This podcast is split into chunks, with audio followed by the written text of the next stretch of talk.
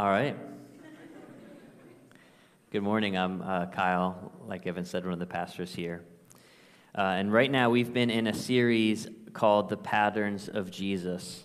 And in reference to today, I find this title um, especially powerful. And powerful because as I prepared for this week, uh, I, I learned that although Jesus taught on hospitality often, he never actually used the word.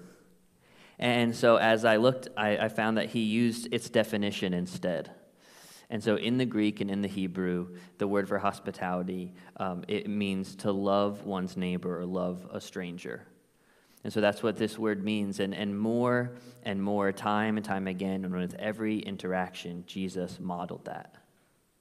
And, and so, Jesus is our standard.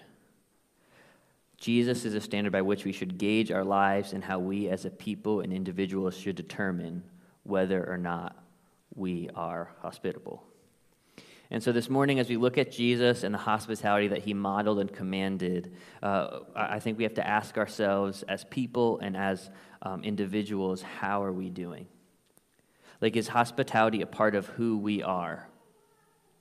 And so it's my hope as we look at Jesus this morning that we learn that his life was just engulfed, absolutely surrounded by this idea of hospitality, and so should ours.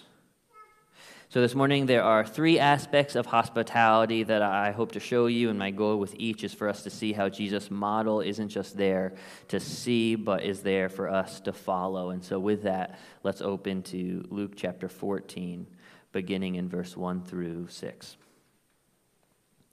It says, One Sabbath, when he went to dine at the house of a ruler of the Pharisees, they were watching him carefully, and behold, there was a man before him who had dropsy.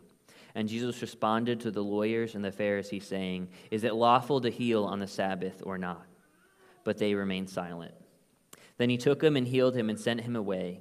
And he said to them, Which of you, having a son or an ox that had fallen into a well on a Sabbath day, will not immediately pull him out? And they could not reply to these things.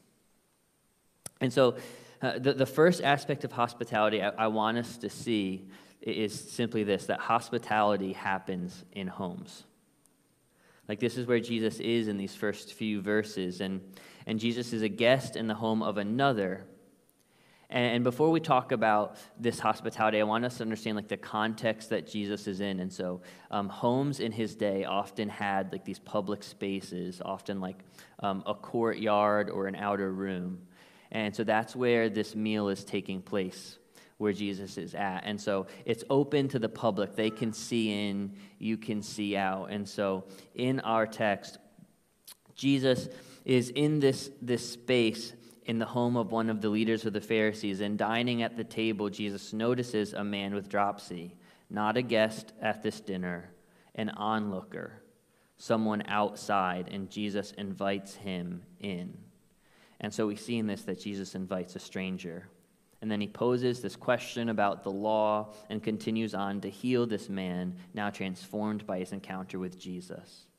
And so, from this account, here's the first thing I want us to see, and it's that hospitality happens in homes. Hospitality happens in homes. And it may not always start there, but true biblical hospitality will always lead there. So, home is this essential component of true hospitality. It's the idea of bringing the outsider in, allowing someone inside your house is the physical manifestation of allowing someone into your life. And, along with the home comes its table and an invitation to recline and to eat, to be comfortable in someone else's home and partake of what they have to offer. And we know that someone's home and their life are connected this way because it's the same picture that Jesus uses in Revelation 3:21. A lot of us I'm sure have heard this verse before, but it says, "Behold, I stand at the door and knock. If anyone hears my voice and opens the door, I will come into him and eat with him and he with me." And so Jesus teaches us that hospitality only takes place when one is willing to open their home and their table to others. And so here's this picture that hospitality happens in homes and it leads to a table. And, and so I, I just want to add to that that as we as Christians also, we're called to take that invitation seriously. When someone extends it to us, when someone invites us into their home or invites us to their table, especially if they're not a believer, like it should be a precious honor when someone opens up their lives like that to us. And, and it's this vulnerable time. And so we need to treat it with care never judgment, never taking it for granted. And so, this is exactly what Jesus teaches us next. In, in, verse 7 through 10, Jesus tells a parable teaching us this posture of humility we should take while receiving the hospitality of others. And then in verse 12 through 24, he tells another story, giving us the heart of the host, one who truly understands what it means to be hospitable. And, and both of these parables happen around a table. And so look with me, we're going to start in verse 12. He said also to the man who had invited him, When you give a dinner or a banquet, do not invite your friends or your brothers or your relatives or rich neighbors, lest they also invite you in return and be repaid. But when you give a feast, invite the poor, the crippled, the lame, the blind, and you will be blessed because they cannot repay you. For you will be repaid at the resurrection of the just. When one of those who reclined at the table with him heard these things, he said to him, Blessed is everyone who will eat bread in the kingdom of God. But Jesus said to him, A man once gave a great banquet and invited many. And at the time for the banquet, he sent a servant to say to those who had been invited, Come, for everything is now ready. But they all alike began to make excuses. The first said to him, I've bought a field, and I must go out and see it. Please have me excused. And another said, I've bought five yoke of oxen, and I go to examine them. Please have me excused. And another said, I've, been mar- I've married a wife, and therefore I cannot come. So the servant came, that should be a reasonable excuse. So the servant came and reported these things to his master. Then the master of the house became angry, and he said to his servant, Go out quickly to the streets and lanes of the city, and bring in the poor and crippled and blind and lame. And the servant said, Sir, what you've commanded has been done, and still there's room. And the master said to the servant, Go out to the highways and hedges and compel people to come in, that my house may be filled. For I tell you, none of those men who were invited shall taste my banquet. So, hospitality happens in homes, and it involves this invitation to come and to eat, and it happens at a table. And this, this is a theme and a lesson uh, th- that saturates Scripture. Like it, it's found first and right away in chapter one of the Bible. What's the first thing that God does for his people? The very first thing that God does is make them a home in the garden and invite them to dwell with him there. And then he gives them every tree and every plant for food. And even after mankind rejects God's offer with perseverance and determination, he continues to make room and make a way for people to find with him a dwelling place. Listen, every time I'm up here, I make it my mission to remind you of what I call the capital P promise of God, found most clearly in Genesis 17, 4 through 8. And it's that God would make out of a multitude of nations one family where he'd be our God and we would be his people in that land of promise with him forever. So it's this promise that God would make the place where we were once strangers and sojourners a place to call home.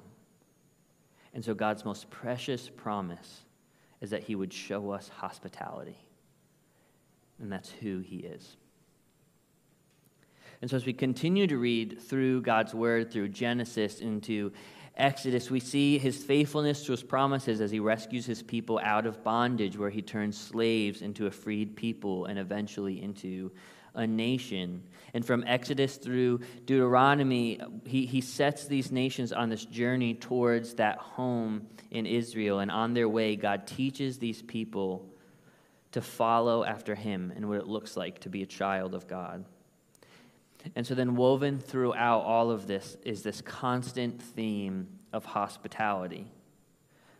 And like I said, this word for hospitality, when you break it apart, when you look at it, it means the welcoming of stranger or the love of neighbor. And so, if you looked at this time that they had in the desert while being given this law, is when Jesus would later, it's this time that Jesus was later referred to um, uh, when he gives the two greatest commandments. And so, in chapter 19 of the book of Leviticus, is where God reminds us of how holy he is. And he begins to explain what that holiness looks like. And at the stage of the game, we learn that to be holy, like he's holy, means to love others the way he, we love ourselves and to take care of others who might not be able to care for themselves. And so he begins to write in his law example after example of what this may look like. And, and he makes laws for his people to live by. And so it's not going to be up on the screens. I'm just going to summarize for you. But in chapter 19 of Leviticus, uh, in 9 through 17, he tells them that when they harvest their crops, that they have to leave some for others to gather. And he says to this point that if you strip your vineyards bare, that's the equivalent of theft. And instead, they're to be generous and to leave food for others. And he says that you have a responsibility to the blind and to the deaf, and that this is the fear of the Lord in action. And he goes on to say that it should be no different between how, how we treat the poor or the rich, but by righteousness we should judge and interact with one another. And he concludes the section saying that you shall love your neighbor as yourself, for I am the Lord. That's Leviticus 19:18. It's a command. And so here we have what it means to be hospitable, and it means to love your neighbor as yourself. And we have here who our neighbors are, and it's both the rich and the poor but he places an immense amount of responsibility on us to take care of others. And so, m- my question for us as we hear this is who is God placing on your heart? Like, who is the stranger or neighbor that you need to take responsibility for? God says that to love and take care of these people is what it means to be one of His, because this is who He is and this is hospitality. And so, as we continue through this chapter, chapter 19, he goes on to expand uh, even more and tell us how we should treat strangers among us as natives and we should love them as ourselves. And, and we should do this because we should know what it means to be a stranger. And he reminds his people uh, of that time when he rescued them from the hostile world in Egypt and then welcomed them into his family. And so he finishes this chapter by saying that you should observe all these statutes and all his rules and do them because he's the Lord. And so we're, we're just in Exodus at this point. Like, this is just the beginning of what God has to say about hospitality. And, and as we jump back into the New Testament, we can find command after command to show hospitality all over. It's in the qualifications of our leaders, it's in how we treat one another, it's who we care for, both inside and outside the church. It's all of our interactions. And in each of these examples and commands, it often happens in a home, but it always leads to a table. And it's intentional that I'm spending so much time on this first point because this idea of letting people into our homes and inviting others to our table is culturally becoming more and more foreign in our day. But I need us in this room to recognize that it can't become lost on us. It's inseparable from God's definition of hospitality, and it's an invaluable tool that God has given us as a people who are supposed to be known by our love to one another we need to recognize that our homes aren't just our own, but they're gifts from God, which should be used in the ways that He's intended and called them to be. Hospitality happens in homes, and it leads to a table. So, something else in Luke uh, 14 that's highlighted for us is that hospitality always happens with strangers. Hospitality happens with strangers both in Jesus' interactions in verse 1 through 6 and in his parable in 12 through 24. Hospitality happens when someone invites a stranger in. And so, this is what separates true Christian hospitality from the counterfeit hospitality of the world. Biblical, God honoring hospitality always involves an invitation to strangers and those who cannot pay us back. But when the world speaks of hospitality, it often starts with family or friends, and in business, it's our customers, and its goal is financial.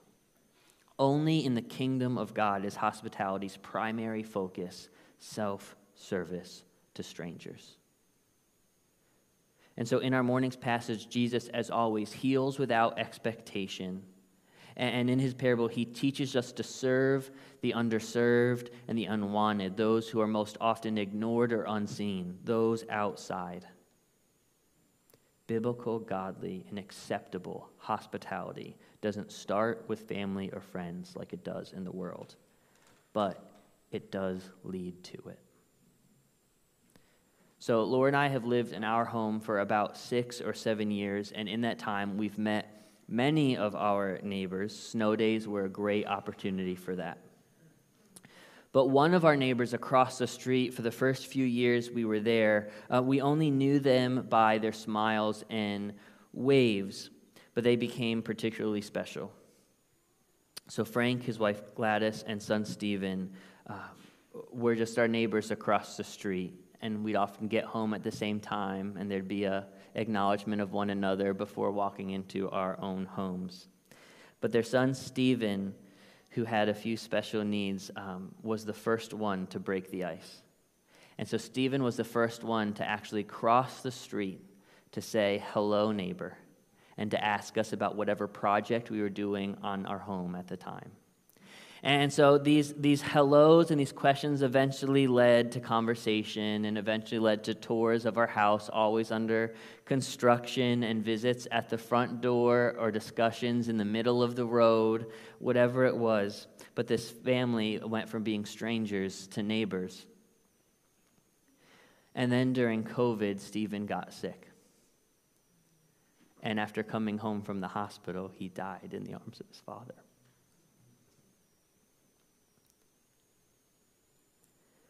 And so Frank and Gladys, a day later, came and knocked on our door.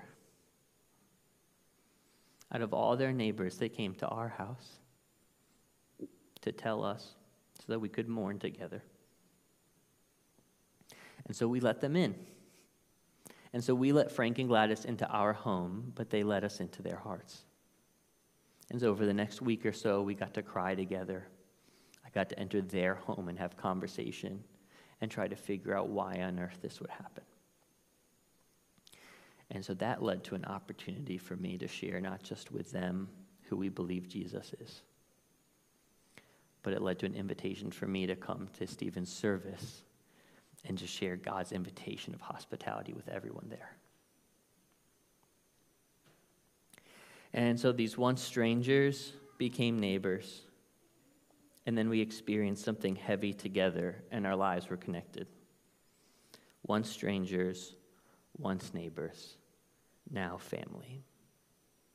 And so our interactions with Stephen and Gladys across the street aren't always long, but now they're forever deep.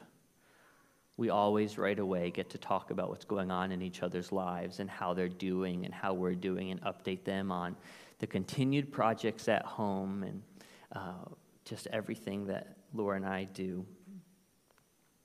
But there's a uniqueness to that relationship.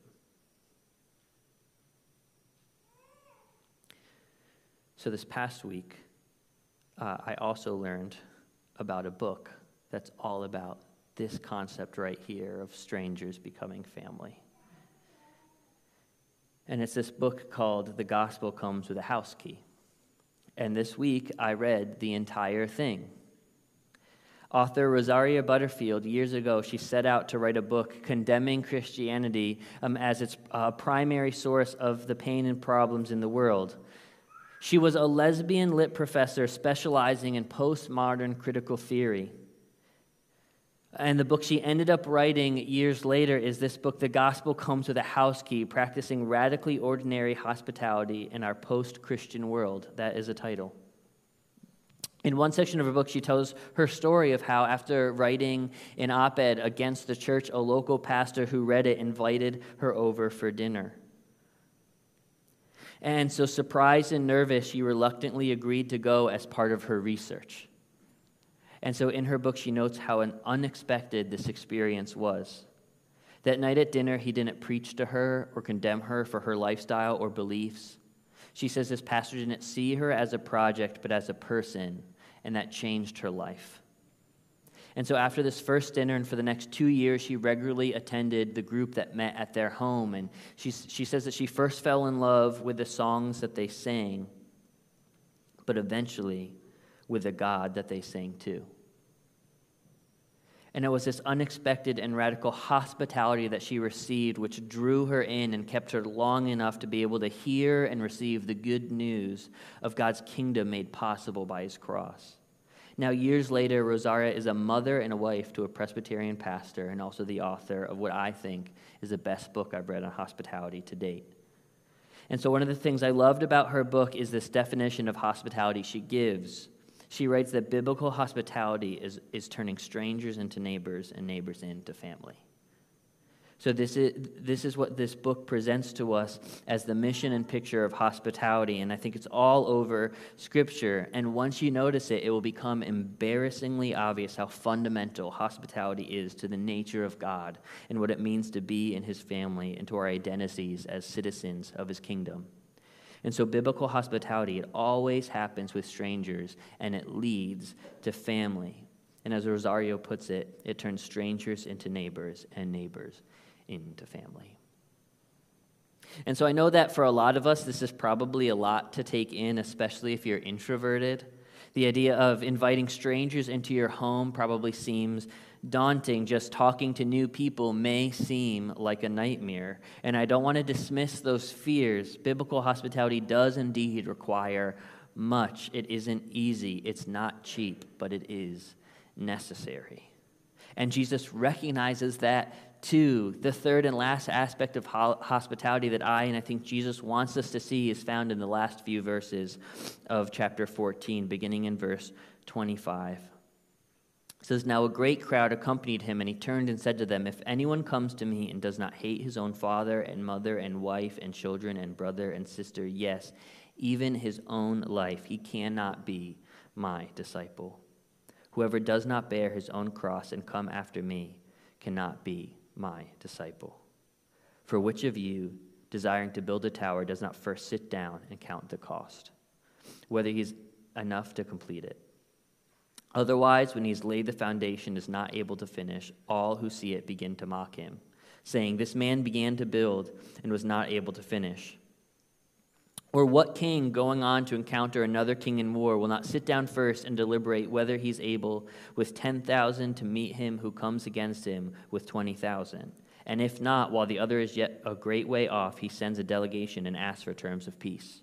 So therefore, any one of you who does not renounce all that he has cannot be my disciple. Biblical hospitality always comes with a cost.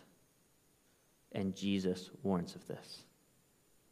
He tells us that before we can take his invitation to actually follow him, we must consider if we're willing to accept all that this will require. For those who truly know Christ, we understand that salvation is free, but discipleship is, is costly. In Jesus, we find that the road he paved was bloody. And hospitality always has a cost because hospitality, by its very nature, is the act of giving to those who cannot repay.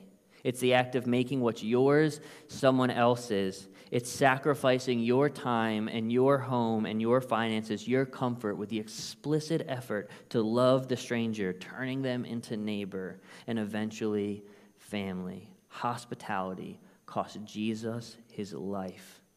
And as Luke 14 points out, he expects nothing less from us.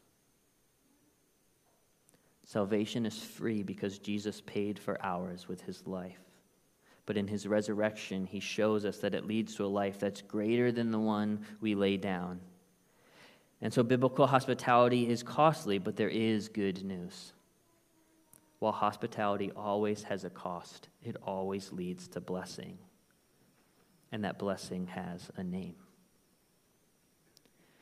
Jump with me to Mark uh, chapter 10, verse 29 through 31. I'm so thankful that this is here for us. He says, Jesus says, Truly I say to you, there's no one who has left house or brother or sister or mother or, fa- or father or child or lands for my sake and for the gospel, who will not receive a hundredfold now in this time houses and brothers and sisters and mothers and children and lands with persecutions, and in the age to come, eternal life. But many who are first will be last and last will be first. Jesus knows that to receive a new life requires us to lose the one we once held dear.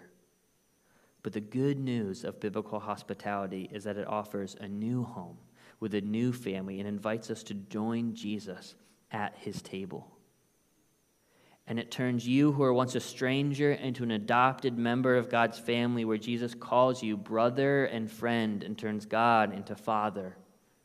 And although biblical hospitality means being willing to lay down your life, we are so blessed to live in a time and a place where the sacrifices we make will not mean a physical cross. And can we just stop for a moment and consider that gift and recognize how lucky we are in a world for which other family members of ours around the globe aren't so lucky?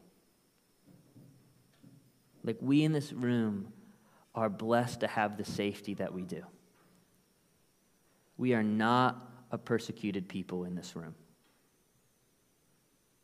Hospitality costs us so little compared to what it could.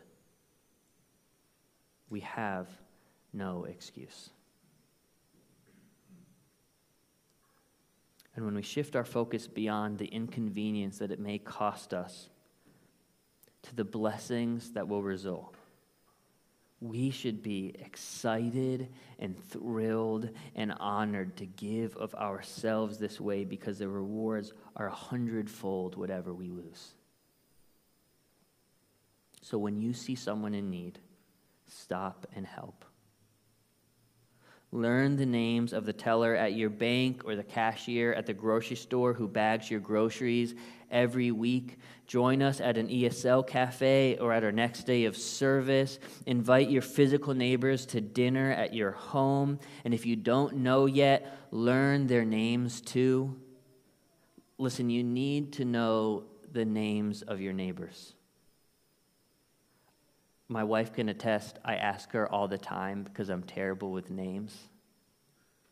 But learn their names, and I'm not even kidding. This is like a base standard for followers of Jesus. And it's going to be awkward sometimes, and it may not always go as planned.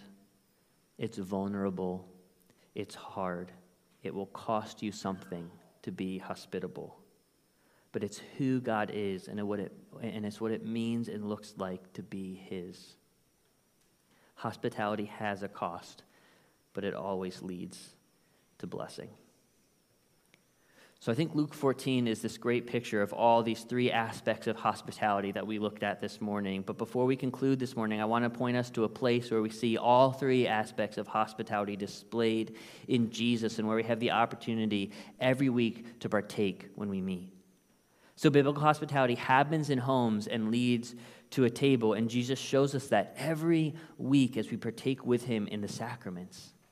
In this, Jesus teaches his disciples that through his broken body and shed blood, he reconciled our debts with the Father and opened the door for us to enter into God's presence without fear or shame if we would repent and accept Jesus for who he is and what he's done for us. Jesus welcomes us into his home and to feast at his table. Second, biblical hospitality happens with strangers and leads to family.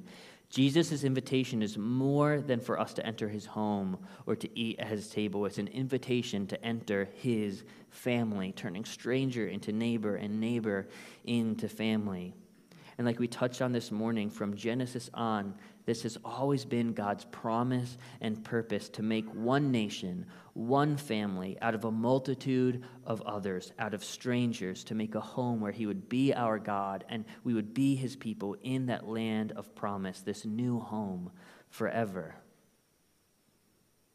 But for this family and home to happen, it has a cost. Biblical hospitality has a cost, but it leads to blessing. And so, in order for Jesus to reclaim the kingdom that he lost to our sin, it cost him his life. And at his table, we're reminded of that as we partake of the broken body and shed blood represented in the elements. But in this mournful celebration, we're not just partaking in his death, but in his resurrection too. There's a cost to hospitality, but that cost makes new life free for others, free for us. So salvation is free because Jesus paid the cost, but discipleship is costly because it requires us to follow in his footsteps, giving of ourselves to point the way for others.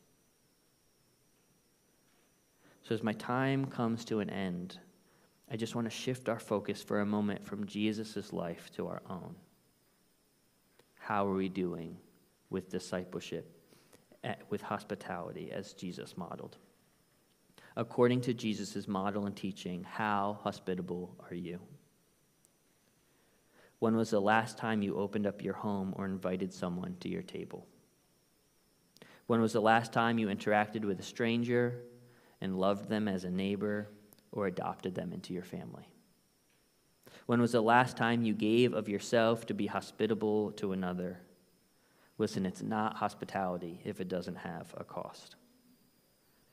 Hospitality is never free to give, always to receive, but it's worth it because it ends in blessings, always.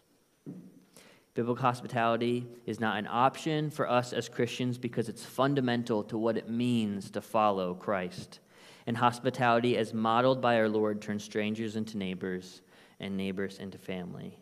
It's what God's shown to us, and it's what He's made our mission to others. Let's pray.